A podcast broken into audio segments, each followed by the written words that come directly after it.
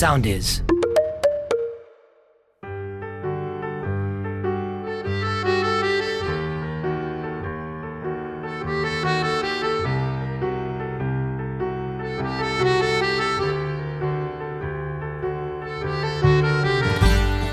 Να ξεκινήσω λοιπόν σήμερα λέγοντας ότι καταρχήν έχουμε φτάσει αισίως στο 18ο επεισόδιο οπότε είμαστε 18 ολόκληρα επεισόδια μετά να πω ότι εμείς που βλέπουμε εδώ στην ε, μέλλον τα νούμερα ότι γενικά το podcast πάει πάρα πολύ καλά και τα περισσότερα επεισόδια έχουν έτσι πολλά downloads το οποίο μας ικανοποιεί πάρα πολύ και εμένα ιδιαίτερα φυσικά γιατί σημαίνει ότι αυτή η προσπάθεια έχει ανταπόκριση και ότι ε, μια σειρά που εν πάση αγαπήθηκε πηγαίνει καλά και σαν podcast το οποίο είναι και πρωτοποριακό γιατί ήταν η πρώτη φορά στην Ελλάδα που έγινε podcast για μια σειρά δεν είχε ξαναγίνει ποτέ. Και στη συνέχεια να κάνω έτσι την γνωστή εισαγωγή που κάνω κάθε φορά για το επεισόδιο και να πω ότι σήμερα έχω την τιμή να υποδεχτώ δύο υπέροχες κυρίες από όλες τις απόψεις υπέροχες και λόγω της μακράς πορείας τους στο χώρο της υποκριτικής και ειδικά του θεάτρου. Η μία από τις δύο κιόλας τραγουδάει και επαγγελματικά γιατί έχει φωνάρα. Να πω ότι ήταν, ε, επειδή οδεύουμε και στο τέλος σιγά σιγά της ε, σειράς, ότι μετά από τρία χρόνια είναι δύο γυναίκες που ε, μπορώ να πω πλέον ότι είναι πολύ τιμητικό να είναι σε αυτή τη σειρά γιατί δεν είναι να πεις ότι είναι και παιδιά της τηλεόρασης αλλά μετά την κουβέντα νομίζω ότι και σε σχέση με αυτά που λέμε, γιατί μιλάμε πολύ για το τι σημαίνουν οι γυναίκες στις αγριές μέλισσες, τι σημαίνει να ενσαρκώνεις ρόλους οι οποίοι έχουν και σχέση με κάποια στερεότυπα της ελληνικής κοινωνίας. Μετά λοιπόν από το επεισόδιο μπορώ να πω ότι η κυρία Λίκη Αλεξανδράκη και η κυρία Ελένη Καρακάση κάνουν την έκπληξη και είναι πάρα πολύ ζωντανές και πάρα πολύ αστείες πολλές φορές και μιλάνε με έναν πολύ ιδιαίτερο τρόπο και για τους ρόλους τους και για τον αγαπημένο Γιώργο Σουξέ που τις ενώνει αναγκαστικά λόγω του γάμου που ο κύριος Προύσαλης έχει με τη, με τη Ρίζο και μιλάμε για όλα αυτά τα οποία συμβαίνουν στην οικογένεια αυτή μέσα και φυσικά στο μικρό κόσμο του χωριού. Ας υποδεχτούμε λοιπόν την Αλίκη Αλεξανδράκη που είναι η Δέσπο και την Ελένη Κανακάση που είναι η Ρίζο. Θέλω να μου πειτε σχετικά με το χαρακτήρα της καθεμία, τι είναι αυτό που σας ενώνει; Δηλαδή, τι βρίσκει η μία στην άλλη; Λοιπόν, καλά, βασικά Όχι στην Ελένη ήταν λυκή, ενώ ναι. Μας ενώνει ο γιος της. Να ξεκινήσουμε από τα απλά πράγματα. Αυτό, αυτό δεν είναι απλό, αυτό είναι το τελευταίο Ναι, ναι, είναι το πιο σημαντικό. ε, Θες να ξεκινήσεις εσύ, μητέρα. Ε, ε, τίποτα. Νομίζω ότι και οι δύο είναι δύο γυναίκες αυταρχικές, δυναμικές. Αυταρχικές. Η Ρίζο αυταρχική. Βεβαίως. Και η Ρίζο αυταρχική. Φεμινίστριες. Έχει αυτή τη φωνή, θα μου πεις. τα γλυκά και τα τέτοια για να ρίξει τον άλλον, δεν έχει σημασία. Πες το μας κιόλας ότι τον έριξα. Να σε ρωτήσω, τον έριξε, πιστεύεις; Ήτανε κόλπο; Ήτανε σχέδιο; Ε, ναι, νομίζω ότι ήταν σχέδιο. Τι, τι φαντάστηκες, ότι ήταν έρωτας και ραμνοβόλο. Καλά, αυτό είναι μια μεγάλη κουβέντα. Εμένα με ενδιαφέρει η Ρίζο αν το έκανε επί τούτου. Δηλαδή το έστεινε σιγά σιγά. Η Ρίζο ήθελε να αποκατασταθεί κατά τη γνώμη μου. Και ο Προύσαλ ήθελε να αποκατασταθεί. Όχι, δεν νομίζω. Αυτό ήταν καλά βολεμένο με τη μάνα του. Συγγνώμη, εσύ γιατί βγάζεις το χεράκι σου απ' έξω; Δεν έβαλες εσύ το χεράκι σου για να γίνει αυτό το. Ε, ναι, για να το ξεφορτωθώ κατά κάποιο τρόπο. Ναι, ναι, και για να βάλεις και εμένα μέσα στο σπίτι, δηλαδή, κατάλαβες.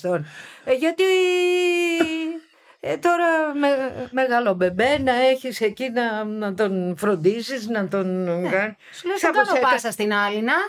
Καλή την έχει και εσένα δεν σε φροντίζω. Καλά, τώρα και εσύ, Μα και εσύ μπήκες σε ένα σπίτι που είχε μια μάνα.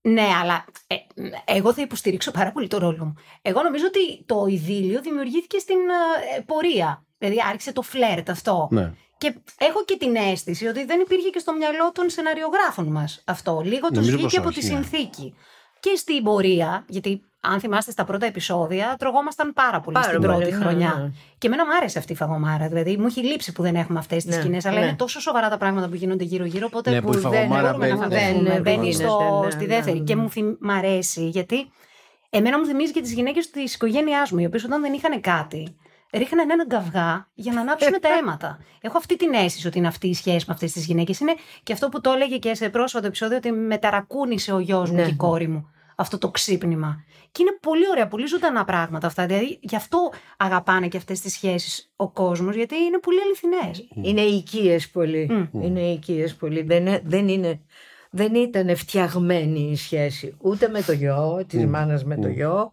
ούτε της ε, της Δέσπος με τη Ρίζο και αρχικά και μετά. Ναι, δεν ήταν καθόλου. Ήταν κάτι πολύ φυσιολογικό που ήταν, τους φαινόταν πολύ δικό τους ας πούμε. Ναι, ναι. ναι δεν ήταν ε, παραμύθι. Και παρόλο ότι μιλάμε για μια ιστορία που είναι πόσα χρόνια πίσω, είναι οι γυναίκες της διπλανής πόρτας.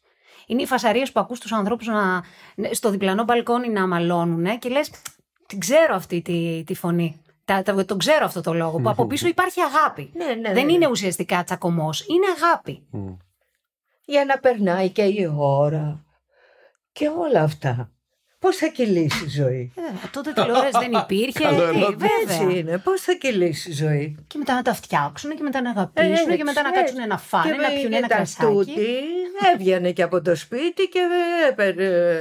Εγώ πέρα έβγαινα του δρόμου. Αυτή ήσουν συνέχεια γύρω-γύρω όλοι. Μετά με τον παντρεύτηκε στον Μπρούστα, λέει εντάξει. Καλή συνεχίζω, έξω είμαι. Το μαγαζί μου δεν με έχει δει καθόλου. Όλο γύρω-γύρω είμαι. Αυτό, έτσι. Συνεχίζει. Και η άλλη βέβαια είχε από εδώ και το πληροφοριοδότη. Δεν ήταν από κάπου τα μάτανε. Δεν ήταν επιφύτηση. Από πάντα. Από πάντα. Από πάντα, ναι. ναι. Ε, ωραία. Να σε ρωτήσω εσένα, Λίκη, καταρχήν πώς σου φαίνεται να κάνεις το ρόλο μιας γυναίκας η οποία είναι σε καροτσάκι στο κρεβάτι; Την πρώτη σεζόν την έβγαλες στο κρεβάτι σου που ήσουν αντέντεκτο ναι, το ναι, κρεβάτι. Ναι, ναι. και με, αυτό ήταν όταν το έμαθες, δηλαδή. Ήταν μια συνθήκη που κάπως τη σκέφτηκες, κάπως είπες. Στα... Α, ξετρελάθηκα. Επειδή δεν πρέπει να πηγαίνεις πάνω κάτω κυριολεκτικά. Ε, βέβαια, γιατί είπα εδώ έχει πολύ ψωμί η ιστορία. Οπότε ήταν μια άλλη συνθήκη από το να πηγαίνω, έρχομαι μέσα σε ένα σε ένα δωμάτιο, σε ένα σπίτι, σε ένα αυτό, ε, είχε κάτι το ιδιαίτερο. Έπρεπε να το διαχειριστείς διαφορετικά αυτό το πράγμα και να μην είναι και να το βλέπει ο ναι. κόσμος και να παθαίνει. Ίσα ίσα ας πούμε. Να είναι... Παρότι έχεις δραματικές στιγμές ο ρόλος. Αυτό δεν ξεκίνησε έτσι. Δεν ξεκίνησε έτσι και εγώ, εμένα μου άρεσε που ήταν πιο ε, το στοιχείο εκείνο, το οποίο ξεχάστηκε στην πορεία λόγω πια. Ε, του τι συνέβαινε, Καλά, τι συνέβαινε ναι, και με το σενάριο ναι. και με τα αυτά. Αλλά ε, είχε, είχε, είχε πολύ νοστιμιά. Πάρα πολύ νοστιμιά. Πάρα πολύ νοστιμιά. Εσένα, Ελένη, ποιο είναι το στοιχείο της Ρίζου που σου άρεσε περισσότερο; Ότι είχε αυτό το χαρακτήρα που είναι ένας πολύ εξωστρεφής χαρακτήρας και χαρούμενος. Και γενικά πάντα η Ρίζο είχε. Το έλεγα μια μέρα σε ένα γύρισμα, νομίζω μαζί ήμασταν, ότι έχει ένα φάλτσο στοιχείο αυτή. Είναι σαν να μπαίνει σε μια σκηνή δραματική και να επίτηδες να είναι να αλλάζει το ρυθμό, να μιλήσω με μουσικούς όρους, και τον τόνο, γιατί είναι σαν να φέρνει την αισιοδοξία σε κάποιες σκηνές. Στα πιο. Τώρα προσπαθεί όσο και να προσπαθήσει. Παναγία μου έρχονται τα ναι, χτυπήματα ναι, της ναι. μοίρας. Αλλά μ' άρεσε πάρα πολύ αυτό. Και επίσης εκεί που είχε ε, μια κομική διάθεση. Αυτό που γινόταν η, η εναλλαγή και νομίζω ότι αυτή ήταν και η δυσκολία του ρόλου. Από το στοιχείο το λίγο η χαρούμενη νότα έπρεπε να γυρίσει αμέσως τούμπα. Ναι. Και ε, όταν το είδα αυτό στα επεισόδια που μετά γινόταν, μετά τα πρώτα επεισόδια, ε, μ' άρεσε τόσο πολύ και είναι αυτό που καταλαβαίνεις τον απόλυτο ρεαλισμό και την απόλυτη αλήθεια που πρέπει να έχεις για να μπορείς να κάνεις αυτή την εναλλαγή. Αυτό, αυτό ήταν το στοιχείο που μου άρεσε και ε, αυτό ναι. επισήμανα νομίζω και ο κόσμος γύρω. Ότι με είδαν και σε κάτι που δεν με είχαν ξαναδεί τηλεοπτικά τουλάχιστον. Και αυτό είναι το, ε, το, το ενδιαφέρον και η νοστιμιά ότι σε πράγματα καθημερινά τα οποία μπορεί να φαίνονται πάρα πολύ τραγικά είναι όμως και φοβερά κομικά. Είναι αλήθεια είναι αυτό. Όπως και μέσα στα κομικά πράγματα υπάρχει και πολύς πόνος, υπάρχει και θλίψη, υπάρχει και το «αχ που κατάντησα», αλλά δεν θα το βάλω κάτω και εκεί είναι. Και εκεί είναι, μπαίνει το στοιχείο της κομμωδίας, το πώς αντιδρά. Όλα αυτά είχαν ένα πάρα πολύ ενδιαφέρον. Πραγματικά αυτό το πολύ ψωμί ήταν πολύ συγκεκριμένο όταν mm, σκέφτηκα. Εδώ έχει πολύ ψωμί. Ο ρόλος σας απογραφής έχει θα το ονομάσω στερεότυπα, αν και δεν είναι η σωστή λέξη, αλλά έχει δύο πολύ χοντρά στερεότυπα ανθρώπινα και ίσως και της Ελλάδας, τουλάχιστον κυρίως mm. στην Αλίκη.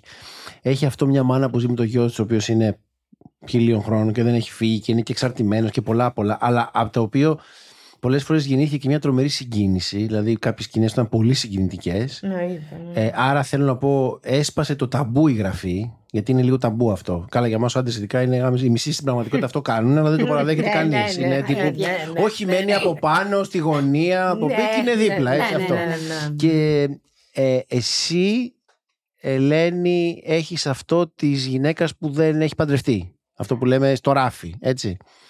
Φαντάζομαι ότι δεν έχει κα, κανένα ρεαλισμό, ούτε σημαίνεις με κάποιο γιο, ούτε εσύ είσαι. Αν είπατε, το, το γνωρίζω. αυτό, Καθόλου, σωστά; ναι. ναι, αυτό λέω. Πώς το αντιμετωπίσατε αυτό, Δηλαδή, θέλω να πω, είχες ένα ρόλο που θα έχεις συνέχεια έναν τύπο μέσα στο σπίτι που είναι ο γιος σου. Άρα, ξέρεις, είναι ένα πολύ ελληνικό πράγμα από μια. Δεν το ακούμε να συμβαίνει. Ναι, Ε, Έχουμε ναι, και στο γύρισμα ναι, τρόπους ναι, που ναι, συμβαίνουν. ναι, δηλαδή, ναι, ξέρεις. ναι, ναι. Ονόματα δεν λέμε, Ναι. πολύ ψευτίγουμε. Ξέρεις τι δεν είχε ούτε ο ρόλος της Ρίζος ούτε ο δικός μου. Δεν ήταν ή τουλάχιστον βάλαμε και εμείς το χεράκι μας λιγάκι Προφανώς. και δεν έγινε γραφικός κανένας ρόλος. Δηλαδή δεν περιγράψαμε του τι είμαστε χωριό, ε, Ναι. ανάπηροι, στο ράφι. Δεν τα, δεν τα περιγράψαμε υποκριτικά Ναι, ναι, σωστά. τα ενστερνιστήκαμε ας πούμε και τα, και τα προχωρήσαμε, τα ζήσαμε. Τα... Αυτό είναι πολύ ωραίο που λες. Δεν το έχει πει κανένας νομίζω μέχρι τώρα, γιατί συνέβη και σε πολλούς άλλους ρόλους στις μέλισσες. Δηλαδή, κατάλαβες αυτό που παίρνεις ένα ρόλο που μπορεί να πάει σε μια κατεύθυνση και τελικά πάει σε μια άλλη. Ε, που δεν είναι πάντα απογραφής. Κάποιες φορές είναι, κάποιες φορές δεν είναι. Αλλά ξέρεις, το παίρνεις πάνω σου και λες, Όχι, θα το πάω από εδώ. Ναι, ναι, ναι. ναι. Γιατί οι περισσότεροι ρόλοι είχαν κάτι στερεότυπο. Έτσι. Και ο Κακούρης θα μπορούσε να είναι κακός. Και... Ναι, δηλαδή, ναι, ναι, ναι. ξέρεις, πολύ Ε, Εκεί είναι σπορά. και λίγο η εξυπνάδα και δεν το λέω για μας, αλλά ας πούμε για τον Κακούρη που ανέφερες, ότι πολύ έξυπνα πήρε το ρόλο και υποστήριξε, δικαιολόγησε πολύ καλά τον ήρωά του. Γιατί είναι κακός και γιατί έχει κάνει όλα αυτά. Ναι, και ναι. γι' αυτό δεν έγινε και αντιπαθή στον κόσμο.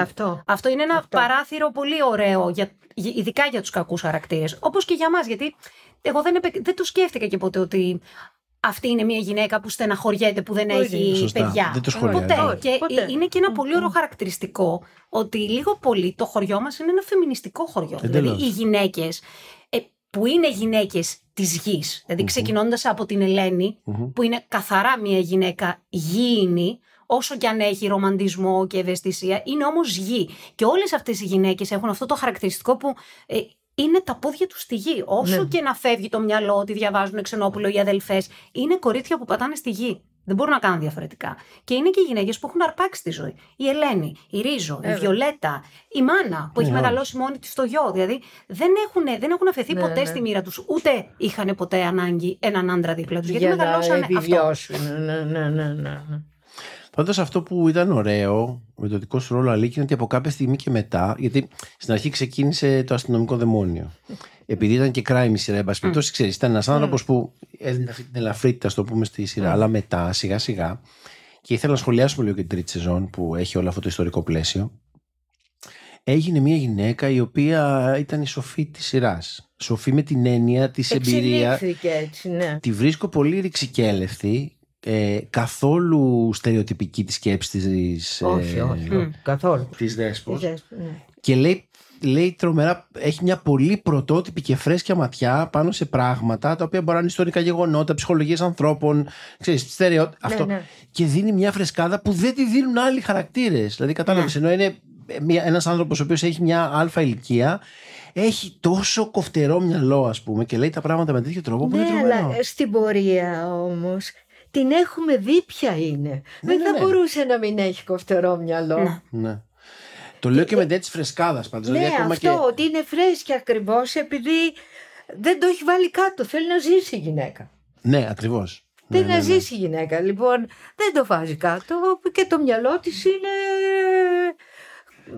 Τρέχει, Τρέχει. τρέχει, τρέχει. Και είναι και τρέχει. ο άνθρωπος που έχει καταλάβει ότι αυτό έχει ανάγκη το χωριό και οι χαρακτήρες.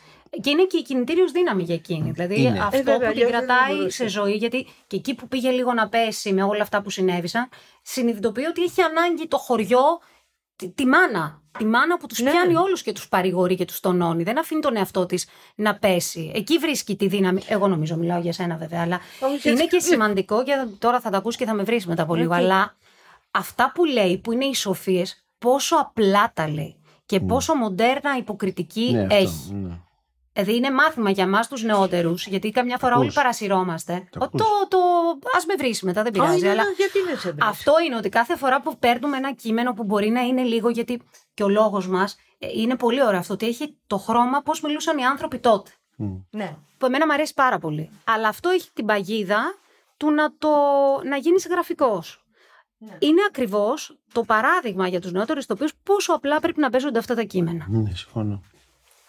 Ναι, γιατί λέει πολύ σοβαρά πράγματα. Ναι. Δεν είναι μόνο ότι λέει πολύ σοβαρά πράγματα. Είναι ακόμα και τότε που υπήρχε το πιο χαρούμενο, το πιο ελαφρύ στοιχείο, ακόμα και τότε, έλεγε πράγματα που δεν θα τα σκεφτόταν εύκολα μια γυναίκα του χωρίου και μάλιστα της εποχής εκείνης. Λοιπόν, αν αυτά τα υπογραμμίσεις, το κάψες. Άρα είναι όλα πολύ απλά, πολύ εύκολα, έτσι συμβαίνει στη ζωή ας πούμε. Αν το ναι. υπογραμμίσεις, το, το, το κάψες. Άργησα να το μάθω σαν ηθοποιός αυτό. Ναι. Ναι, ότι όταν υπογραμμίζεις τα πράγματα κινδυνεύεις ναι. πάρα πολύ να τα κάψεις. Δεν το μαθαίνουν στις σχολές αυτό τόσο Και να στο πούνε. Στο Εσύ λένε. θεωρείς ότι πρέπει να τα. Όχι, δεν, δεν έχεις το φίλτρο να το περάσεις. Δηλαδή, αν δεν φτάσεις να αποκτήσεις τη θεωρημότητα σαν ηθοποιό. Αυτό. Θέλεις να παίξεις όταν είσαι στη σχολή ή όταν είσαι εκ νέο ηθοποιός. Γιατί υπήρξαμε νέα ηθοποιοί και εμεί. Και εγώ υπήρξα νέα ηθοποιός. Εσύ νέα ακόμα. Νέα ηθοποιός ακόμα. Υπήρξαμε. Λοιπόν, ε, ναι, σιγά σιγά το καταλαβαίνεις. Και θα έλεγα ότι έχει φοβερή γοητεία για σένα την ώρα που το κάνεις. Αντέχετε να βλέπει τον εαυτό σας. Γενικά το λέω και εντάξει στη σειρά, δηλαδή... Πια ναι. Παλιά, Παλιά δεν, εγώ δεν μπορούσα καθόλου. καθόλου. Ντρεπόμουν ναι. πάρα πολύ. Ναι. Και έκανα μόνο κριτική, μόνο, ναι. μόνο κακό. Μόνο χάλια. Ε, πραγματικά. Δηλαδή θυμάμαι ότι το πρώτο σύριαλ που έκανα η ώρα η καλή, τα τέσσερα πρώτα επεισόδια που βγήκαν, όχι δεν το βλέπα, κρυβόμουν. Ήμουνα κρυβόμουν, κρυβόμουν πραγματικά. το, το έβρισκα τραγικό.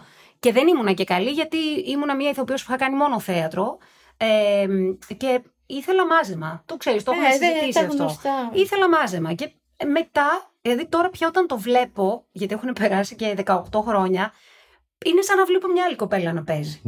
Ε, υπάρχει και λες όχι ωραίο ήτανε, ήταν καλό ε, τώρα που έχω αποστασιοποιηθεί και βλέπω μια άλλη να το παίζει. Ναι. Ε, και βλέπεις πού πέτυχες εκείνο που ήθελες να πετύχεις και βλέπεις και εκείνο που δεν πέτυχες ναι. που ήθελες να πετύχεις. Να τώρα τελευταία που ήταν ε, ένα πολύ ωραίο επεισόδιο με το Ζάχο που, που μαθαίνει λέει, ναι. ότι είναι... Ότι έχει μείνει στο... είναι ανάπηρος. είναι ανάπηρος. Εγώ για μένα είχα αντιρρήσεις. Για μένα. Τι είδους; Ήταν λίγο σφιγμένη ας πούμε. Ελένη, πες μου για το Ζάχο. Και εσείς αφήστε με ήσυχη γιατί θα με πιάσουν τα διαβόλια μου. Λέγε Ελένη, πώς είναι το παλικάρι. Πιστεύουμε ότι σε λίγες μέρες θα βγει. Δεν του έχουμε πει ακόμα για τη Μάρο. Ίσως σήμερα. Το σημαντικό όμως είναι ότι έχει συνέλθει αρκετά. Να με πάτε στο νοσοκομείο. Θέλω να τον δω. Λες ρε μανάκι, τι είναι, μπάτε σκύλα, λες για τι μην δώσετε. Εκεί έχει φύλακα, διατάξεις, δεν μπορεί να μπαίνει ο καθένας. Δεν γίνεται, δέσπο μου. Και εμένα με το λάμπρο, με το ζόρι μας αφήνουν. Κάτι μου κρύβεται. Όχι, Δρεμάνα, αλήθεια σου λένε. Να, και, ο, και η Βιολέτα με τον Παναγιώτη μέχρι την πόρτα έφτασαν. Άφησαν το λουλούδια και φύγανε. Σου λέει δεν κάνει ο ασθενής να κουράζεται. Απ' έξω τα άφησαν. Ντροπή σας! Ντροπή και στους τρεις. Για παιδί με περάσατε. Και εσένα, Ελένη, περίμενα πως θα είσαι πιο ντόμπρα απέναντί Μπορεί να μην ξαναπερπατήσει. Όχι. Όχι. Μάνα. Έχω να κάθομαι στο καροτσάκι. Ναι, έχω φάει τα ψωμιά μου. Όχι όμως άνθρωποι, όχι άνθρωποι που μπορούν να προσφέρουν μωρέ, να παθαίνουν τέτοιο κακό και έχω που πιάνω άχρηστο χώρο. Φαντάζομαι να... μεγαλώνοντας, χαλαρώνεις και λίγο με το να κάνεις κριτική στον εαυτό σου. Δηλαδή, το ναι. βλέπω και εγώ. Δεν, δεν, με νοιάζει. Ε, μαλακές ναι, σκηνή. Ναι. Ε, μια μαλακή σκηνή. Δεν έγινε και τίποτα. Δεν σε δηλαδή. πειράζει. Δεν σε πειράζει. Αλλά είναι Απλώς... ωραίο και οι σχέσεις που έχουν δημιουργήσει στο γύρισμα που πια έχουμε το θάρρος και ναι. εγώ ξέρω ότι μπορώ να ξεφύγω αν κάτι είναι και στο κομικό του και το έχουμε πει. Δηλαδή, λέω, ε, ναι. θέλω να, με, να μου πείτε να μαζευτώ άμα είναι. Αν δεις... Και καλύτερα βέβαια να κάνεις κάτι και να το μαζέψεις. Παρά να, το, να πρέπει να το ανοίξεις. Είναι πιο δύσκολο κάτι να το ανοίξεις από το να το μαζέψεις. Αλλά έχουμε πολύ ωραία πια σχέση μεταξύ μας. Και ε, δηλαδή με το θάρρος να το, να το πω έτσι, αυτό που σε πει. σε... Καλά, έχει όλη πλάκα πρώτα το ένα στον άλλον. Έχει πολύ πλάκα αυτό. Είναι ναι. ωραίο, ρε παιδί. Είναι ανταγωνιστικέ σχέσεις των ηθοποιών. Ε, εγώ δεν, να σου πω, ναι, δεν έχω νιώσει ε, τρομερά. Ε, εξαρτάται. Δηλαδή, ναι. εμένα μου έτυχε προχθές στο γύρισμα που κάναμε. Μου λέει η Μαρία, ε, Καλυμάνη, πώς θα το κάνω αυτό με την Τουντούκα; Στην τρελή ρίχτω, mm. της λέω. Μου λέει σοβαρολογής. Λέω, ρίχτω στην τρελή και σώθηκες. Mm. Και, και, και έγινε. Νονέξ είχε τόσο άγχος για αυτή τη σκηνή. Πάρα πολύ. Δεν υπήρχε. Εμένα δεν μου λέει τίποτα. Και την είδα εκεί που μπαίνει να πάει στην Τουντούκα ναι, και αρχίζει ναι, και ναι, γέλασε. Πέθανε στο γέλιο. Είχε πολύ. Σε μια τρέλα. Άνθρωπος που έχει περάσει όλα αυτά τα πράγματα που περνάς θα το αντιμετώπιζες σοβαρά. Κάτι, κάποια βίδα είχε στρίψει για να αρπάξεις την τουτούκα να το, κάνει. Ναι, Αλλιώς δεν θα το έκανες. Λοιπόν, στην τρελή. Και μια χαρά. και μετά ερχόταν η Μαρία και μου λέει Αχ, μου λέει, με έσωσες. Λέω, τι σε έσωσα, κάτσε να δούμε το αποτέλεσμα. Εγώ πώς αισθάνθηκα, μου λέει. Γιατί αισθανόταν άθλια. Δεν, και, και είχε δίκιο, την καταλαβαίνω δηλαδή, γιατί όλοι μας έχουμε περάσει από τέτοιες ας πούμε σκηνές που κάπως θα πρέπει να τις διαχειριστείς διαφορετικά. Ναι, γιατί νιώθεις, όταν νιώθεις ότι εκτίθεσαι και είναι κάτι που δεν, δεν είναι ας πούμε στις ευκολίες. Τώρα η Μαρία ναι, είναι ναι. ηθοποιός που έχει παίξει και αυτή την άμμο της θάλασσας. Ναι, ναι. Και ξαφνικά βλέπεις τη Μαρία να νιώθει ανασφάλεια. Αλλά όλοι το έχουμε περάσει αυτό. Βέβαια. Που μπορεί... Εγώ γελάω με την ανασφάλεια της Καλυμάνη. Πηγαίνω και της λέω έλεος της λέω ρε Μαρία. Ναι, ναι, δηλαδή κάποιοι δεν δικαιούστε να αισθάνεστε αυτή την ανασφάλεια. Όχι. Εντάξει δεν έχει κάνει τηλεόραση η Μαρία. Και, και μάλιστα και καθημερινή mm. τηλεόραση. Είναι πολύ γοητευτικό όμως όταν βλέπεις ανθρώπους ναι. που έχουν από πίσω τους τέτοια απορία ότι ξαφνικά ε, μπαίνουν σε ένα περιβάλλον και νιώθουν. Ε, αυτό. Εγώ θυμάμαι και το πρώτο γύρισμα της Μαρία που ήμασταν μαζί στο, καφε, στο ραφτάδικο, το θυμάσαι; Mm. Και μπήκε μέσα και ήταν. Ναι, τίποτα, και την πήραμε είχε... όλοι, ναι, την πήραμε όλοι. Ναι, ναι, ναι, με ρώταγε συνέχεια και πώς είναι και είσαι σίγουρος και αυτό και το κοντινό και αυτό. Εσείς νιώθετε τα τέτοια στην αρχή σας, όχι της καριέρας σας στα πρώτα μας γυρίσματα εννοείς. Εγώ να σου πω... Όταν πρώτο μπήκα να, να κάνω το, το πρώτο γύρισμα, δεν ήξερα το Σπύρο. Mm, mm. Θέλω να σου πω κάτι. Βάρα. Γιατί εγώ είμαι από το θέατρο και πολλές φορές του δίνω και φεύγει και καταλαβαίνει και άντε βάρα θα βαράω. Ναι, εντάξει. Και αισθάνθηκα μια, mm. μια σιγουριά, ότι κα, κάποιος, ας πούμε, θα μου πει: Επ, stop, μαζέψου. Mm. Επίσης, η πρώτη σκηνή και εγώ που έκανα ήμασταν μαζί. Η τριπλέτα μας. Πρώτη μέρα γύρισμα. Ε, ήταν το πρώτο, δεύτερο, ε, τρίτο, τέταρτο επεισόδιο μάλλον, γιατί δεν είχαμε ακόμα. Ναι. Και κάναμε τις σκηνές που την ε, βρίζω, που την πλένω, που έχω το. Ναι, μια ναι. λεκάνη γεμάτη νερό, τα οποία μάλιστα μου λέγανε τα παιδιά, δώσε σε εμάς. Λέγανε, λέω, Όχι, είναι δικό μου φροντιστήριο εγώ από το θέατρο τώρα. εγώ, γιατί θέλω να ξέρω πώς το άφησα, πώς θα το πιάσω. Που της έλεγα για τα νύχια, θα σε αφήσω με τα νύχια σαν το γήπα και κάτι τέτοια. ναι, και στο μεταξύ δεν γνωριζόμασταν. Δεν γνωριζόμασταν. Και πριν. Είναι λοιπόν ο Γιώργος ο Σουξές, πριν, όπου δεν έχουμε γνωριστεί ποτέ, δεν έχουμε μιλήσει. Ούτε με τον Γιώργο. Ούτε με τον Γιώργο. Ναι. Την Αλή και εγώ την ήξερα από το θέατρο, αλλά δεν είχαμε μιλήσει. Ποτέ, ποτέ. Μεγάλος θαυμασμός, θαυμάστρια εδώ τέλεια, αλλά δεν είχαμε μιλήσει ποτέ. Και ο Γιώργος Ζωσουξή που τον. Ε, ήταν πιο οικείος, αλλά δεν, τον, δεν είχαμε μιλήσει ποτέ. Ε, έρχομαι εγώ, είχα φέρει και κάτι κουλουράκια, κάτι αυτά. Τα ήξερα τα παιδιά. Ε, εγώ είχα ξανακάνει γύρισμα με το Σπύρο σε άλλη σειρά. Ε, μπαίνω λοιπόν, γεια σας, καλή αρχή. Αυτά ξέρεις τώρα πώ είναι. Βλέπω το σουξέ. Γεια, καλησπέρα, χαίρομαι πολύ. Γεια, θα είναι στο καμαρίνι μου. Κόκαλο εγώ. Ε, πιάνω το σπίτι του, λέω, τι έχει, λέω, είναι καλά. Έχει, μου λέει κάτι δικά του θέματα. Τέλος πάντων, μετά Ε, το ξεκίνησα, το πήρα λίγο πιο απλά. Κάτσε λίγο, γιατί εδώ έχουμε να φάμε ψωμί μα. λίγο να τον έχουμε λίγο πιο. Να κάνα δύο χρόνια. Δεν ήξερα τι θα γίνει. Που να ξέρω ότι θα παντρευτώ κιόλας, ότι θα γινόμαστε. Ε, και μετά σιγά σιγά την ίδια μέρα δεν ήθελε πολύ, απλά ήθελε και αυτός να βρει τους ρυθμούς. Εδώ μιλήσαμε πιο. Οι ματιές μας, νομίζω, ήταν πιο. Καλημέρα, Βασίλη μου. Καλημέρα. Κι εγώ χαίρομαι που σε βλέπω. Αν δεν ήταν για το γιο σου, τα παίξω δεν θα περνούσα. Μην ανησυχείς. Μην γλυκό κοιτάζει και δεν είναι για τα δόντια σου. Ξέχασα. Δεν έχεις δόντια. Λοιπόν, εγώ να πηγαίνω. Και παρακαλώ να είστε φρόνιμες. Μη μας ακούσει πάλι όλη η γειτονιά, ε. Στη μάνα σου πες τα που μας κάνει τη δύσκολη.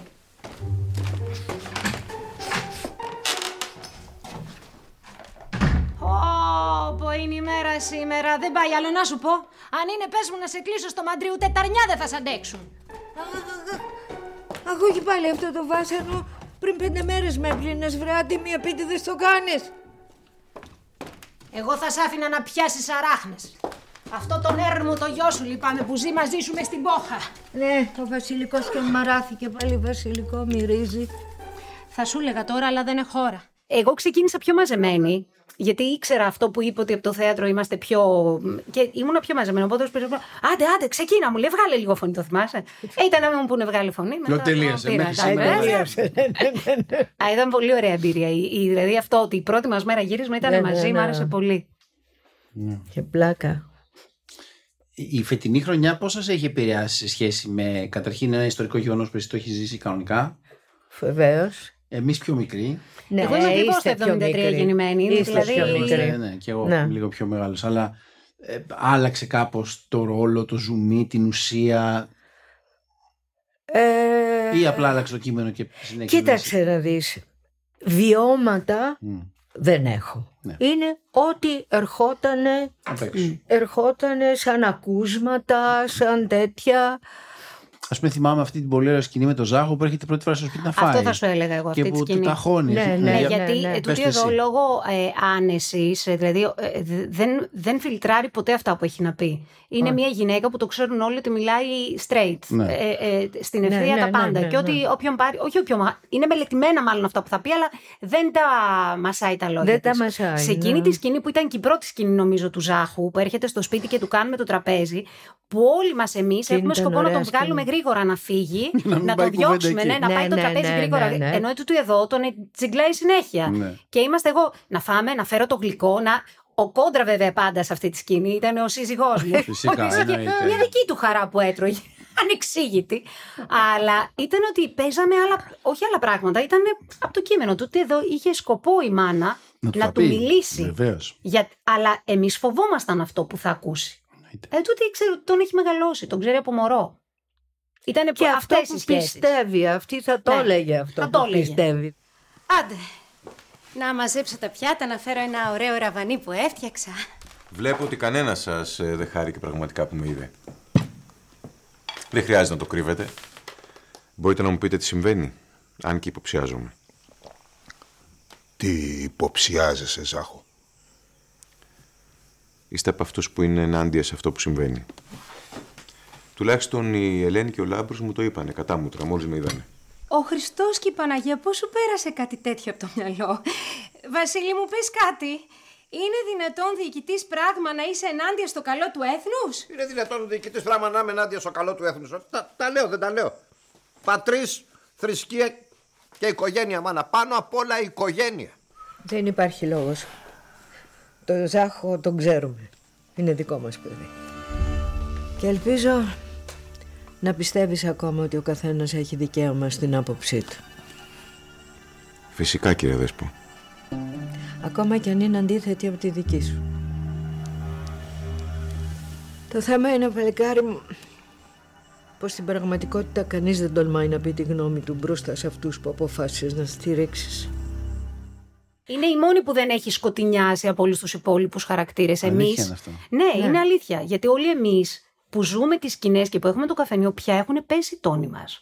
Δεν μπορούμε να είμαστε, ούτε μπορούμε να μιλήσουμε ελεύθερα, ούτε μπορούμε να γλεντήσουμε ελεύθερα. Δηλαδή, ακόμα και οι απόκριες Δεν είχαν σχέση οι περσινές ή προπέρσινες απόκριες που ναι. κάναμε τα γλέντια με τα φετινά, γιατί έτσι ήταν και στην πραγματικοτητα Και αυτό είναι και το πολύ ωραίο φέτος, θεωρώ, ότι είναι τόσο αληθινά αυτά που συμβαίνουν και ιστορικά. Θα σου πω ένα περιστατικό, δεν δες το έχω πει. Ε, και θέλω να το πω και στη Μελίνα. Το καλοκαίρι. Ε, ε, ε, είναι πολύ φίλη μου η Λίλη Καρατζαφέρη. Ε, Δημοσιογράφος, κόρη του Καρατζαφέρη, που μου έλεγε λοιπόν ότι δεν ξέρω, μου λέει, θα δυσκολευτώ πάρα πολύ να δω που ακούω ότι η σειρά πάει στο, στην επταετία. Γιατί μου λέει, εγώ σαν παιδί, και άκου τώρα να δεις. Όταν ο πατέρας μου ήταν στην εξορία και στη φυλακή, η δασκάλα στο σχολείο με είχε δακτυλοδεκτούμενη και έλεγε στα παιδιά: Δεν θα μιλάτε με την κόρη του προδότη. Και ξαφνικά έρχονται τα κείμενά μας, και δεν το έχω πει ποτέ στη Μελίνα αυτό, θέλω να της το πω. Και υπάρχει αυτή η σκηνή. Με το παιδί που είναι εχθρός της πατρίδας. ναι. Και υπάρχει αυτή η σκηνή μέσα. Στο λέω έτσι και ανατριχιάζω. Και είναι τόσο μέσα από τη ζωή βγαλμένα τα πράγματα. Που είναι, εγώ θεωρώ ότι είναι πολύ συγκινητικό. Και αυτό το ότι είναι τόσο σωστά ιστορικά τα πράγματα, που και εμάς οι ρόλοι μας ε, έχουν μπει λίγο πιο πίσω, αλλά έτσι έπρεπε να γίνει. Είμαστε συμπαραστεκόμαστε σε αυτό που συμβαίνει. Και ιστορίες που είναι αληθινές. Δεν είναι κάτι υπερβολικό. Ναι, έτσι είναι. Εντάξει, νομίζω ότι είναι, είναι σημαντικό αυτό το ότι υπάρχει ας πούμε, αυτή η απόφαση Ναι. ε, να γίνει. Και Ναι, τολμηρή ναι, και ναι, ναι. γενναία απόφαση. Ναι. ναι. Και κάπως ο κάθε ρόλος μπήκε σε αυτό το, Ναι. το πράγμα. Μα έναν νομίζω τρόπο. ότι αυτό το. μια συννεφιά που υπάρχει, υπάρχει πάντα μέσα. Ο φόβος. Υπάρχει ο φόβος. Μμ. Ναι, και κάποια, κάποια πράγματα που μπορεί να τα υποψιάζεται το κοινό ότι μπορεί να συνέβαιναν, αλλά ποτέ δεν ε, βγήκανε φωναχτά προς τα έξω. Δηλαδή, οι βρωμοδουλειές, οι αυτές που γίνονται πάντα το που τα λέμε, αλλά τέλος πάντων. Εκεί γινόταν με το βούρδουλα και όλα. Αλλά μ, τα βλέπει μπροστά του. Και είναι, είναι κάπως. Εάν σας αρέσει το podcast, βαθμολογήστε το στο Spotify ή τα Apple Podcasts. Διάγουμε αυτή την εποχή τώρα που όλα αυτά τα ζητήματα τα γυναικεία ας πούμε, έχουν τεθεί στο τραπέζι, τα συζητάμε, τα ψάχνουμε, τα αναμοχλεύουμε, τα τρώμε στη μούρη, ό,τι μπορεί να πει ο καθένας. Και αυτή είναι μια σειρά που γενικά η γυναική χαρακτήρα είναι πολύ δυναμική. Και δεν ξέρω αν είναι κάτι το οποίο το έχετε συνηθίσει, αν έχετε παίξει άπειρους δυναμικούς ρόλους στη ζωή σας, ή αν είναι κάτι που σπανίζει, ή αν είναι κάτι που. Δεν, δεν ξέρω τι έχετε συνηθίσει να κάνετε σε σχέση με το φίλο σας. Γιατί η σειρά το εξέρει λίγο αυτό. Ε, ασχολείται πολύ με αυτό. Δηλαδή, τις γυναίκες κάπως έχει καταφέρει και έτσι έχει βγάλει άσχετα από το μέγεθος Ναι. του ρόλου. Ναι, παραδείγματος χάρη, έχω ακούσει εγώ σχόλιο. Είναι δυνατόν, ξέρω εγώ, το, τη δεκαετία του 50-60 ε, σε ένα χωριό στο πουθενά, στο λ- Θεσσαλικό κάμπο, οι γυναίκες να είναι μέσα στο καφενείο. Ναι, αυτό το, έχω λένε ακούσει. πολύ. Ναι, ναι, ναι. Το έχω ακούσει σε σχόλιο, ας πούμε, αυτό. Ναι δε- δεν Αλλά- έχει, για μένα δεν έχει καθόλου σημασία αυτό. Όχι, γιατί Όχι είναι καλά. και δικαιολογημένο. Δηλαδή, ειδικά Είναι, την πρώτη δεν χρονιά. είναι, ναι. Επειδή το καφενείο είναι και το μπακάλικο, η πρώτη χρονιά ήταν Είτε- το πρωί, ήμασταν πάντα για ψώνια. Δεν ήμασταν να κάτσουμε να πιούμε Ναι, καφέ. ναι, ναι, ναι. Και υπάρχει και αναφορά στην τρίτη χρονιά ότι καθίσαμε γυναίκες. Ήσουν και εσύ. Ήτανε, ναι, ήμασταν ήτανε, γυναικοπαρέα που λέει. Ποιος το έλεγε αυτό πριν μερικά χρόνια, ότι θα καθόμασταν Κάθε- να πίνουμε οι γυναίκες καφέ στο καφενείο. Ε, και ήμασταν στο καφενείο στα γλέντια. Τ- Τώρα που λες για τους ρόλους που έχουμε παίξει, ε, αν βάλουμε τις ηθογραφίες που έχουμε παίξει, που και εσύ και εγώ φαντάζομαι έχουμε παίξει αρκετές. Στα κομικά, οι γυναίκες πάντα έχουν ένα δυναμικό χαρακτήρα στις κομικές ε, παραστάσεις, θεατρικά έργα. Είναι λίγο τα πράγματα πιο από την, ε, τσιμπημένα από την κομική τους πλευρα Στα δραματικά νομίζω οι γυναίκες Ναι. είναι πιο υποταγμένες. Αν δεις όλες τις κομμωδίες εκείνη την εποχή, είναι πιο δυναμικές οι γυναίκες. Απογραφής. Απογραφής, ναι, ναι, ναι. απογραφής. ναι, ναι. από Υποκριτικά όμως, επιλογή ναι. για το ποια ηθοποιός θα παίξει αυτούς τους ρόλους είναι τι βγάζει προς τα έξω στις συναναστροφές της. Αν εγώ ας πούμε, Δεν ήσουν σαν εσύ. χαρακτήρας, Ναι. ήμουνα στις συναναστροφές μου, μία γυναίκα μαζεμένη, μία αυτή, μία αυτό, ε, προφανώς δεν θα μου δίνανε όλες τις καυγατζούδες και όλες τις να μην πω, που εγώ το έχω ξεράσει, συγγνώμη Ελένη μου, Ελεύθερη αλλά ε, με το που βλέπω κάτι τέτοιο, λέω καλύτερα πια να μην το κάνω. Θέλω κάτι άλλο γιατί είμαι κάτι άλλο. Δεν είναι μόνο αυτό που φαίνομαι. Ναι. Αυτό είναι που λέει τώρα η Αλίκη, ότι όσο ε, περνάει ο καιρός και μεγαλώνουμε στις επιλογές μας, και επειδή πάντα για μένα ο σκοπός είναι κάθε φορά που κάνεις, το επόμενο βήμα να είναι λίγο παραπάνω από αυτό που έκανες, λίγο, όχι κραυγαλαία πράγματα, και να έχεις και ενδιαφέρον εσύ να παίξεις. Δηλαδή, οι μέλισσες είχαν πάρα πολύ ενδιαφέρον για μας. Όχι επειδή ήταν άλλη εποχή ή οτιδήποτε, αλλά είχε ενδιαφέρον όλο το πράγμα. Όλη η μελέτη του πράγματος. Ή ε, αυτό που είπες πριν για τις γυναίκες.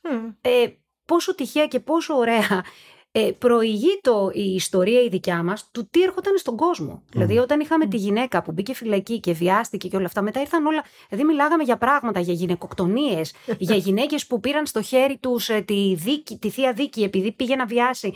Αυτά ήταν ε, πολύ Και είναι πολύ ωραίο για μας ότι είχαμε να παίξουμε τέτοια πράγματα και για όλους. Για όλους τους ρόλους. Γιατί αυτό σε επηρεάζει όταν διαβάζεις το κείμενο και βλέπεις Δηλαδή, εγώ θαυμάζω τις σκηνές που έχουν να παίξουν οι υπόλοιποι συνάδελφοι. Πολλές φορές. Διάβασα τώρα τα επεισόδια και έλεγα. Δεν θα πω, δεν θα ναι, ανοίξω ναι, το ναι, στόμα μου, ναι, αλλά διάβαζα και έκλεγα. Και πήρα τους τοπιούς που θα τα ζήσουν και λέω τι έχεις να παίξεις, τι συλλογή. ναι, εγώ θα είμαι δίπλα, θα συμπαραστέκομαι, δεν θα κάνω κάτι, αλλά είναι μεγάλη μου χαρά το να παίζεις ωραία πράγματα. Και μόνο να τα παρακολουθώ, να είμαι εκεί. Είναι πολύ ωραία. Έχουμε γυρίσει τόσο ωραίες σκηνές. Πολύ ωραίες. Που δεν χρειάστηκε, δεν μιλάγαμε, δεν κάναμε κάτι. Δηλαδή, εγώ έχω αυτή τη σκηνή πέρυσι, στο τέλος, που το λέω και πραγματικά συγκινούμε, που έρχονται, ε, που κεγότανε το χωριό και έρχονται τα πτώματα της, ε, της Ανέτ και του... Και την έβλεπα τη σκηνή την ώρα που τη ζούσαμε και βλέπαμε τους καπνούς. Ε, εμένα ξέρεις ποια σκηνή μου θυμίζει αυτό, δεν θυμάμαι να το έχω πει. Πάρα πολύ. Του Μιχάλη Κακογιάννη, το κορίτσι με τα μαύρα. Τη σκηνή που έρχονται τα νεκρά παιδιά στο λιμάνι και κλαίνει μανάδες. Mm. Τόσο συγκινητική μου φάνηκε αυτή η σκηνή. Που δεν μίλαγα. Που ναι, ήμουν απλά ναι. εκεί και ήταν τόσο συγκινητικό αυτό το συνέστημα για μας. Που φαντάζομαι γι' αυτό και ο κόσμος. Είχε αλήθεια. Είχε αλήθεια που δεν τα έχουμε βιώσει. Δεν είναι κάτι δικό μας. Αλλά είναι η αλήθεια που εκείνη την ώρα τη χτίζεις. Και που φυσικά είναι από εσά, από το σενάριο, αυτό που βγαίνει από τη συνθήκη. Όλο μαζί. Έχουμε ζήσει πολύ όμορφα πράγματα. Και τώρα που πάμε προς το τέλος, ε, τώρα το συνειδητοποιήσω. Δηλαδή εγώ ε, σε μια συνέντευξη που κάναμε και δείξαμε σκηνές, και λέω, πω, πω, πώς θα είναι μετά; Και μην ξεχνάμε ότι ζήσαμε και τις καραντίνες. Mm, ναι, δηλαδή αυτό μας ένωσε πάρα πολύ. Ήταν ο λόγος που βγαίναμε από τα σπίτια μας στη δουλειά μας. Ήταν το πανηγύρι μας. Παρά ήμασταν πανηγύρι κάποιες φορές, το ξέρεις πολύ καλά. ναι, Ακόμα και τώρα. Αλλά εντάξει, είναι όμως χαρά. Είναι πολύ ωραία να πηγαίνεις στη δουλειά σου και να είσαι χαρούμενος που πας. Με το που μπαίνω στο σετ κάτι μου συμβαίνει και χαίρομαι.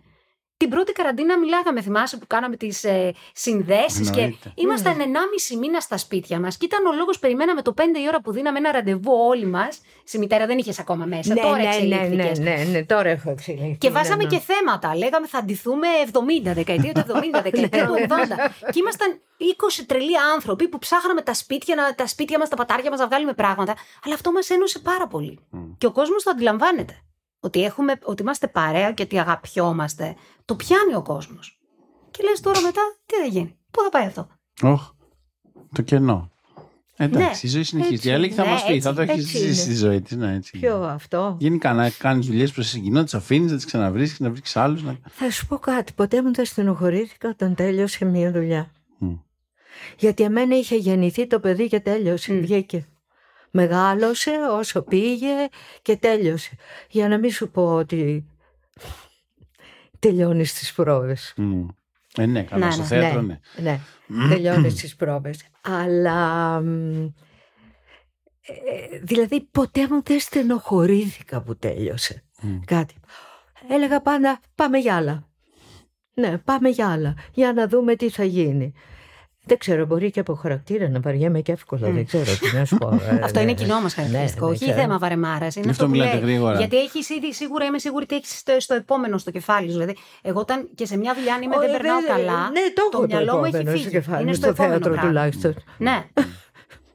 Αλλά ήταν, νομίζω ότι σε εμάς το ότι υπήρξε η καραντίνα που δεν είχαμε να κάνουμε. Δηλαδή δεν είχαμε ούτε θέατρο. Ναι, δεν ναι, είχαμε, ναι, ήταν δύο χρόνια που ήμασταν αυτό. Ήταν ο λόγος που βγαίναμε από το σπίτι μας. το χαρτί για να πάμε στο γύρισμα ήταν ο λόγος να πάμε να διασκεδάσουμε. Βέβαια, βέβαια. Είναι φοβερό αυτό. εμένα δεν μου έχει ξανασυμβεί και δεν θέλω να μου ξανασυμβεί κιόλας. Δεν είμαι απολύτως ειλικρινής. Αλλά ήμασταν πάρα πολύ τυχεροί. Και το λέω γιατί έχω μέτρο σύγκριση στον άντρα μου που είναι μουσικός, είναι τραγουδιστής και ήταν στο σπίτι. Και ήταν ε, Δυστυχής. Ενώ εμείς γυρνάγαμε και είχαμε άλλη κατάσταση. Ναι. ναι. Ε... Και είχες και κάτι να, να ασχοληθείς, να ναι. φτιάξεις, να... Ήταν... Σπουδαίο. Εσύ πες μου και μια σκηνή που να αγάπησες εσύ Αλή και να θυμάσαι να σου έχει μείνει. Ε, η πρώτη σκηνή με το γιο μου που ήθελα να πάω να χορέψω. Ναι. Δηλαδή είχα περάσει τόσο ωραία όσο τη γύριζα μέσα στο μυαλό μου και όσο έψαχνα δικά μου αρεθίσματα. Δεν ήξερα ότι τώρα θα με είχε πιάσει μέση μου τότε, δεν ήμουν μια χαρά. Ε, και δεν δε θα μου είναι εύκολο να περπατάω, αλλά σίγουρα τα πεντάωρα, εξάωρα σε χορό που έριχνα κάποτε, δεν θα μπορούσα και πριν δύο χρόνια να τα ρίχνω. Και όμως εμένα αυτό μου έχει λείψει πάρα πολύ. Mm. Ας πούμε. Και έψαχνα να το βρω σε δικά μου, σε δικά μου ερετήσματα εντελώς. Γιατί κακά τα ψέματα. Από εμάς παίρνουμε υλικούλη. Και ο Γιώργος το ίδιο που φορά. Ότι... Από εμάς παίρνουμε υλικό και, και ακόμα και, τα, και κακό υλικό. Δηλαδή και τις κακίες μας και τις ζήλιες μας και όλα μας φτάνει να το αποτεχτούμε ότι είμαστε και κακοί και ζηλιάριδες και όλα και όλα. φτάνει, ναι, φτάνει να το αποδεχτούμε. Ε, ε, εντάξει, πρέπει να λέ... γεράσεις για να το καταλάβεις. Αυτό είναι τέλος πάντων. Έχω λίγο ε, Έχετε κάτι κοινό με τους ρόλους σας; Δηλαδή αυτό που λέει Αλίκη ότι έπαιρνε πράγματα. Έχετε πιάσει με τον εαυτό σας να αισθάνεται. Γιατί Εντάξει, εσύ είσαι μια μάνα στο σπίτι που δεν μπορεί να περπατήσει και έχει ένα γιο. OK, okay, το καταλαβαίνω. Σαν εσύ... χαρακτήρες εννοείς. Ναι, γιατί ε, η Ελένη κάνει και μια δουλειά. Η ναι, οποία εντάξει δεν ναι. έχει να κάνει με τη δουλειά σου από την πραγματική. Αν και το επάγγελμα του ηθοποιού είναι επίσης ένα πολύ δοτικό επάγγελμα, γιατί δίνεις χαρά στους ανθρώπους και το επάγγελμα της Ρίζως επίσης είναι πολύ δοτικό. Δηλαδή δεν έχει καμία ιδιοτέλεια. Ε, ε, Θα σου πω αυτό που το χαρακτηριστικό που έχω με τη ρίζο, που δεν έχω κάτι κοινό, αλλά είναι η γυναίκα που κάνει πολλά πράγματα. Που το μυαλό της είναι, είναι εδώ και είναι και αλλου Και κάνει αυτή τη δουλειά και έχει και αυτό. Και που, αυτό το κάνω και εγώ στη ζωή μου. Δηλαδή δεν μπορώ να κάνω μόνο ένα πράγμα. Το κατάλαβα ευτυχώς νωρίς. Δεν μπορώ να κάνω μόνο ένα πράγμα. Δηλαδή, ίσως και ο λόγος που δεν ακολούθησα τη μεγάλη μου αγάπη, το, την όπερα που θέλει φοβερή προσήλωση σε αυτό που κάνεις, ήταν ότι εγώ δεν μπορώ ένα πράγμα. Δεν, δεν, δεν. Σαν χαρακτήρας. Δεν μπορώ. Θέλω να έχει το κεφάλι μου, μου κάνει καλό σε αυτό που κάνω. Ίσως επειδή δεν μπορώ να αποστασιοποιηθώ εύκολα, πρέπει το μυαλό μου να σκέφτεται παράλληλα κάτι άλλο. Αν είμαι εδώ και δεν περνάω καλά, μου έχει τύχει σε δουλειά μου στο θέατρο να μην περνάω καλά. Δεν είναι η πρώτη φορά. Είναι ο δικός μου τρόπος να λειτουργώ και το έχω καταλάβει. Και αυτό μου δίνει την ε, απόσταση από τα πράγματα. Που δεν μπορώ να την έχω αν κάνω μόνο ένα πράγμα. Ευτυχώς το κατάλαβα νωρίς. Με έχασε η όπερα βέβαια, αλλά ε, με κέρδισαν τα υπόλοιπα. Ναι. αλλά αυτό, αυτό είναι ένα χαρακτηριστικό που έχω με τη Ρίζο. Γιατί η Ρίζο δεν κάνει Ρίζο... μόνο μια δουλειά. Η Ρίζο είναι μαμή, προξενήτρα, έχει μαγαζί γιατί είναι επιχειρηματίας. Ε, ξεματιάζει, λέει τον καφέ, δεν παίρνει λεφτά από αυτά. Αλλά τα έχει όλα αυτά. Βοηθάει. Και ενώ είναι κουτσομπόλα, γιατί και για μένα ο κόσμος νομίζει ότι είναι κουτσομπόλα, δεν είναι κουτσομπόλα. Δεν είναι κουτσομπόλα. Δεν είναι κουτσομπόλα. Εγώ πιστεύω ότι είχε κρυφούς εραστές, αλλά δεν ασχολήθηκε η Μέλινα και ο Πέτρος με αυτό. Ε, τώρα εντάξει, τι να κάνω. ε, εγώ θέλω να σου πω με αυτό. Ε, εγώ είχα μείνει, επειδή πάντα μελετάω και όλα αυτά, είχα διαβάσει τα βιογραφικά όλων των ηρών που μας είχαν στείλει στην πολύ πολύ αρχή. αρχή ναι. Ο οποίος για το δικό μου το ρόλο έλεγε ότι τη φανταζόντουσαν και πιο μεγάλη γυναίκα και ότι είναι χείρα με παιδιά που έχουν φύγει από το χωριό. Στο δικό μου το κεφάλι ήταν αυτό, το οποίο βέβαια δεν χρειάστηκε ποτέ να το παίξω, αλλά στο δικό μου το κεφάλι ήταν έτσι. Οπότε όταν ήρθε λοιπόν μια σκηνή που ε, εγώ πρώτη φορά βγάζω ένα παράπονο που είναι η μία έγκυος είναι και λέω Εσείς λέω, εγώ ξεγέννησα πολλά παιδιά, mm. αλλά εγώ δεν ένιωσα ποτέ τη χαρά αυτή. Mm. Και με πάρει. Και πάρω τηλέφωνο, πρώτη φορά πήρα τη Μελίνα. Δεν την είχα πάρει ποτέ τη Μελίνα για κάτι. Μελίνα, συγγνώμη, εγώ νομίζω ότι είμαι χείρα με παιδιά. Α, μου λέει, αυτά ήταν πολύ παλιά. Πολύ πριν αποφασίσουμε ότι εσύ να παίξει τώρα. ναι, αλλά εγώ στο πίσω μέρος του κεφαλιού μου. Είδες όμως, είναι αυτό. Είναι η αποστασιοποίηση που θέλει αυτός ο ρόλος. Δηλαδή δεν είχε ποτέ αυτή ότι έχει. Δεν, δεν είχε δοθεί και από το κείμενο βέβαια ότι έχει έναν καημό που δεν έχει παντρευτεί, που δεν, δεν έχει κάνει παιδιά. Ήταν η πρώτη φορά που είπε αυτή την κουβέντα. Ναι. Είχα δει πολύ μπροστά, πρέπει να σου πω. Ναι. Ναι, ο Τυρίζος δεν μπορεί να είναι αυτός ο άνθρωπος. Δεν μπορεί. Δεν ενδιαφέρει κανέναν. Ναι. Μια γυναίκα που είχε δύο παιδιά και έχει μείνει χείρα και ξεκινάει. Ναι. Ενώ μια γυναίκα που ξεκινάει και δεν έχει κάνει παιδιά είναι πολύ πιο ναι. ωραίο. Ναι, Αλλά είναι και ωραίο γιατί αυτή το είχε δικαιολογήσει. Και, και να είναι και χαριτωμένη κάπως. Ναι. Δεν ήταν ευχαριστημένη με αυτό που έκανε η ζωή της μέχρι που παντρεύτηκε ενώ. Δεν την είχε πειράξει κάτι. Δεν ξέρουμε βέβαια αν είχε ζήσει κάποιον έρωτα ή κάποιος την είχε παρατήσει. ε, εντάξει. Πάντως έχει πλάκα γιατί και οι δύο, αν το καλοσκεφτείς από τελείως διαφορετικά πόστα, έχετε λίγο μια τη σοφία της ζωής. Ενώ δεν το έχουν όλοι ρόλοι. Είναι λίγο σαν να δίνει τη σκητάλη. Είναι πολλές οι σκηνές mm. Όχι, αλλά μια σοφία ζωή. Ναι. Εσύ άντε δικαιολογείται επειδή έχεις ζήσει πιο πολλά χρόνια από τους υπόλοιπους. Αλλά ε, και εσύ λόγω δουλειάς έχεις έρθει θεωρητικά σε επαφή με πάρα πολύ ναι, κόσμο. Θα μπορούσε ναι. η Δέσπο να μην την έχει αυτή τη σοφία.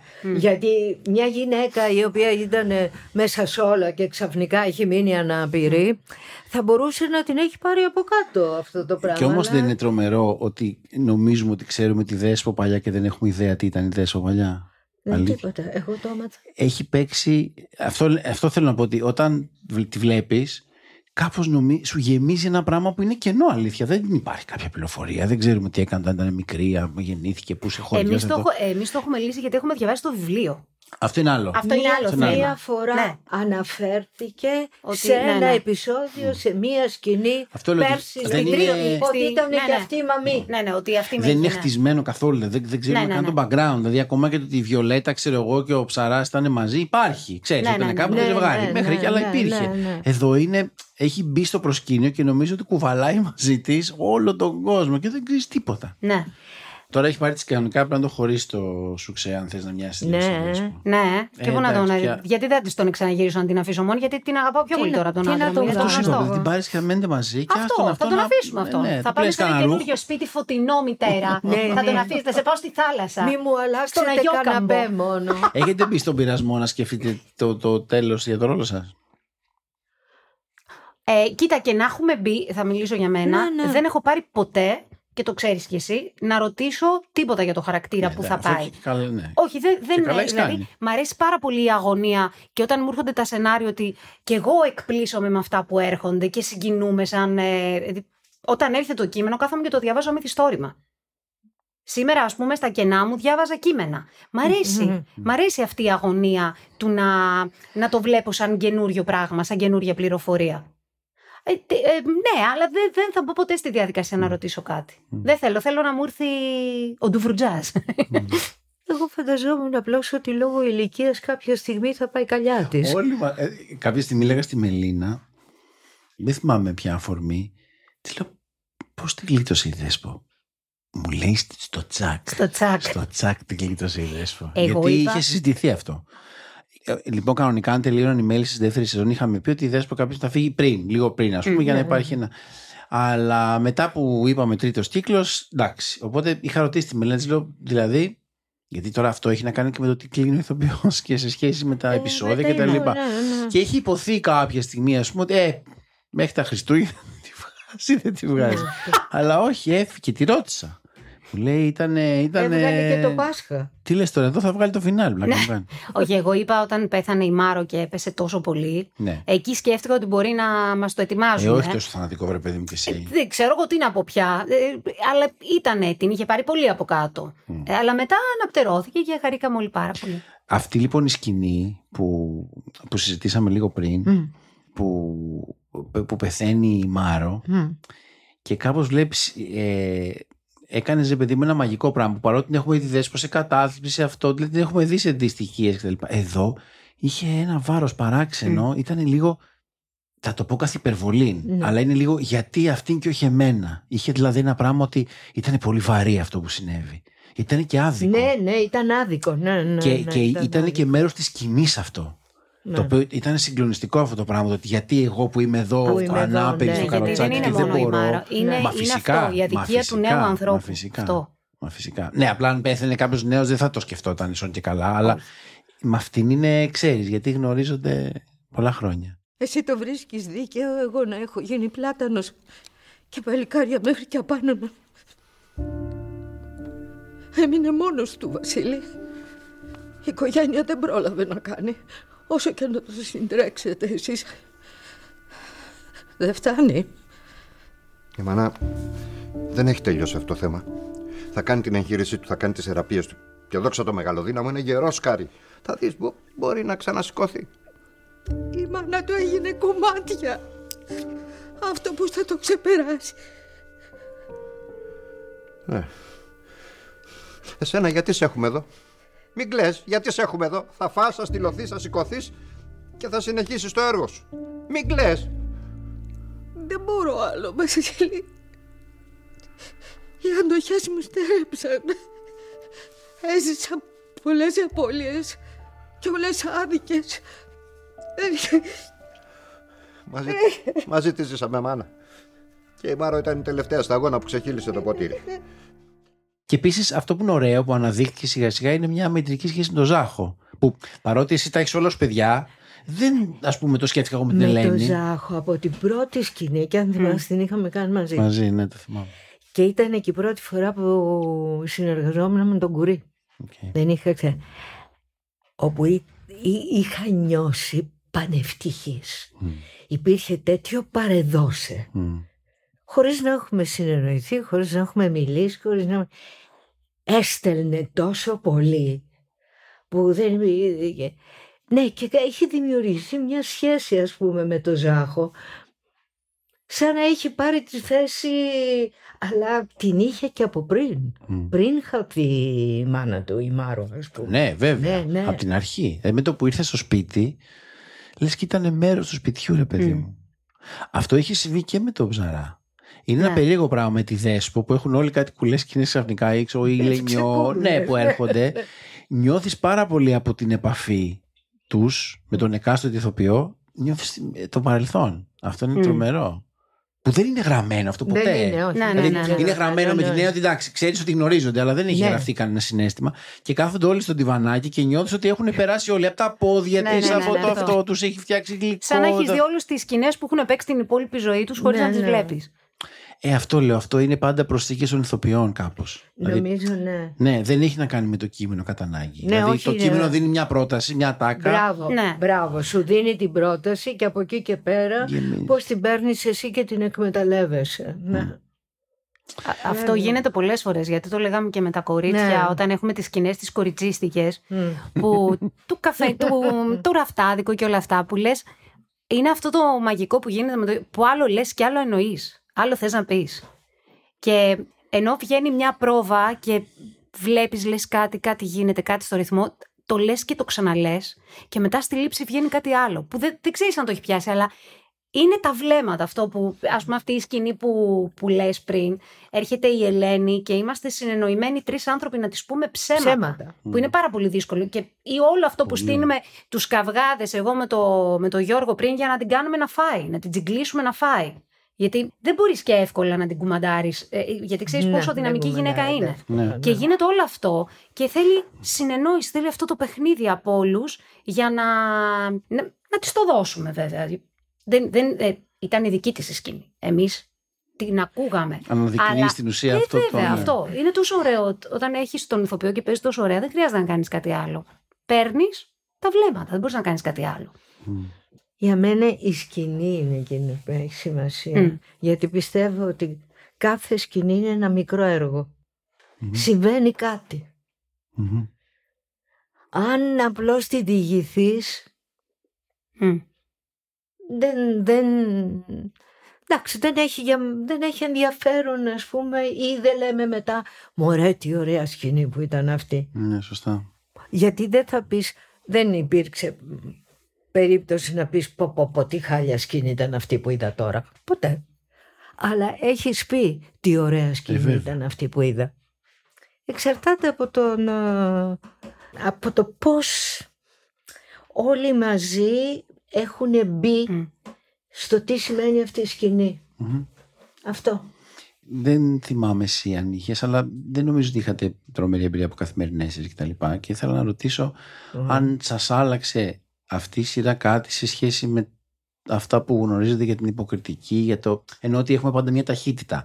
Πάντα ναι. είναι πάρα πολύ το κείμενο. Ναι. Ενώ ότι δεν έχεις χρόνο ποτέ. Είναι το τελείως αντίθετο του θεάτρου. Ότι στο θέατρο αναλύεις, ας πούμε, τρεις μήνες 50 σελίδες. Εδώ πέρα πρέπει να παίξεις 50 σελίδες σε δύο μέρες. Αυτό το έλεγε πρόσφατα σε ένα νέο συνάδελφο από τη σειρά που του εξηγούσε ότι ρε παιδί μου, η, η ρόλη, η θεατρική, δεν μπορείς να τον μετρήσεις το ρόλο με τις σελίδες που είσαι να παίξεις. Όχι. Γιατί μία σκηνή που μπορεί για μία σελίδα που είναι μια σκηνή που είναι δύο σελίδες θεατρικές, εσύ κάνεις δύο μισή μήνες πρόβα. Ενώ εδώ μπορεί να την έχεις πάρει το προηγούμενο βράδυ τη σκηνή και να σε καλέσουν να την παίξεις την επόμενη μέρα. Είναι άλλα τα μεγέθη. Εδώ θέλει τον απόλυτο ρεαλισμό. Ναι. Αυτό στο θέατρο παίζεις. Ε, όχι παίζεις άλλο πράγμα ή άλλο τρόπο, είναι άλλα τα μεγέθη και αλλιώς η απεύθυνση κυρίως που έχεις. Αλλά ε, ναι, το καθημερινό έχει αυτή τη, ότι δεν έχεις χρόνο. Πρέπει να εκμεταλλευτείς το χρόνο, να κάνεις πρόβα με τον συνάδελφο την ώρα που αλλάζει κοστούμια ή να, να, να τον κυνηγάς κιόλας για να κάνεις πρόβα, να το κερδίσεις. Αλλά αυτό είναι για τον ηθοποιό και η γοητεία ότι τώρα πρέπει. Ή μπορεί να κάθεσαι τέσσερις ώρες και μετά από τέσσερις ώρες που έχεις απίσει στην καρέκλα και δεν ξέρεις τι να κάνεις. δηλαδή, και ναι, πρέπει να κάνεις ένα καρβογάτρικο Να πρέπει να κάνεις μια πολύ συγκινητική. Ναι. Αυτή είναι. Είναι πολύ καλό training για τον ηθοποιό. Είναι, μια, είναι σαν να είναι μια εντελώς άλλη τέχνη. Ναι, ναι. δηλαδή, ναι. Ε, δίνεις μάχη με το χρόνο. Και αυτό που θα μάχη με το χρόνο να, να, να, να, να, να έχεις όλη τη συνέχεια, όλο το παρελθόν και ό,τι συμβαίνει τώρα. Του να, να, να, τα, να τα, σε χρόνο δεν να τα φτιάξεις όλα αυτά και να λειτουργήσουν όλα αυτά και να γίνει αυτό γιατί ξέρεις ότι δεν υπάρχει χρόνος και εκείνη... Ναι, και είναι μάχη αν θέλεις να μην λες λόγια, γλώσσες. Ναι. Είναι μάχη με ναι. το χρόνο, κανονικά. Είναι εντελώς, άλλο, εντελώς άλλη λειτουργία, δηλαδή προετοιμασίας θα έλεγα. Και προετοιμασίας και κάναμε και ένα αστείο ότι μετά εμείς θα πάμε να κάνουμε κάποια στιγμή κινηματογράφο, κάτι και θα μας πούνε Το πάμε βα... Ε, για το δούμε, το έχουμε! Έλα, τι δεύτερη φορά. Το λέω και εγώ, δύο σκηνές την ημέρα. Τι δύο σκηνές την ημέρα. Κάντε δέκα ώρες για δύο σκηνές την ημέρα. Τι λες τώρα. Θα ήθελα έτσι τελειώνοντας να μου πείτε αν σας ερχόντουσαν, ξέρω εγώ, κάποιες λέξεις στο μυαλό για το τι ήταν όλα αυτά τα τρία χρόνια, τι θα λέγατε; Η πρώτη λέξη που μου έρχεται ότι για αυτά τα τρία χρόνια θα πω ότι για μένα ήταν γιατριά. Δεν ξέρω γιατί μου έρχεται, δεν ήμουν άρρωστη, αλλά για όποιον με ξέρει, ξέρει ότι εγώ δεν μπορώ να τους περιορισμούς. Δηλαδή, για μένα η καραντίνα, και γι' αυτό το τόνισα τόσο πολύ πριν, το ότι. και επειδή έχω και το θέλω να είμαι νομοταγής, 9 η ώρα ήμουν στο σπίτι μου. 9 παρα 5 ήμουν στο σπίτι μου. Ότι για μένα η δουλειά μου έδινε τόση ελευθερία, αυτή την ελευθερία, όχι κάτι παραπάνω, ε, για μένα πραγματικά με έκανε να μην αρρωστήσω. Δεν θέλω να το ξαναπεράσω, αλλά ήμουν τόσο τυχερή στη ζωή μου που αυτά τα τρία χρόνια ήταν οι μέλισσες μέσα, μαζί με τις καραντίνες, που ήταν σαν να με γιατρέψανε. Από αυτό που θα μπορούσα να πάθω. Εγώ θέλω να περνάω πάντα καλά εκεί που δουλεύω. Και εδώ πέρασα καλά. Δηλαδή ερχόμουν με ευχαρίστηση. Ερχόμουν με ευχαρίστηση. Δεν ήταν, όχ, πάλι. Όχι, ερχόμουν. Ε, το, το έχω νιώσει σε δουλειά στο Τι λες τώρα. Λοιπόν, αλλά για μένα είναι πάρα πολύ σημαντικό να πηγαίνω. Α, να πηγαίνω, να ευχαριστιέμαι. Ωραία, τσακωθώ στην, ε, ναι. στην πορεία. Δεν έχει σημασία. Αλλά εγώ πήγα με, με, όλη μου την αυτή να περάσω καλά. Και θέλω να περνάω καλά. Εντάξει. Δεν έχουμε περάσει πάντα, δεν ήταν τα πράγματα πάντα όπως τα θέλαμε. Εννοείται. Ναι, αλλά, αλλά τώρα πια, τώρα πια όμως το οφείλω στον εαυτό μου. Το οφείλω στον εαυτό μου να περνάω καλά. Και όπου δεν περνάω καλά να λέω τε, τε, τε, χαίρετε. Μεγάλη κουβέντα είπες. Μάλιστα. Σας ευχαριστώ πάρα πολύ. Εμείς ευχαριστούμε πάρα πολύ.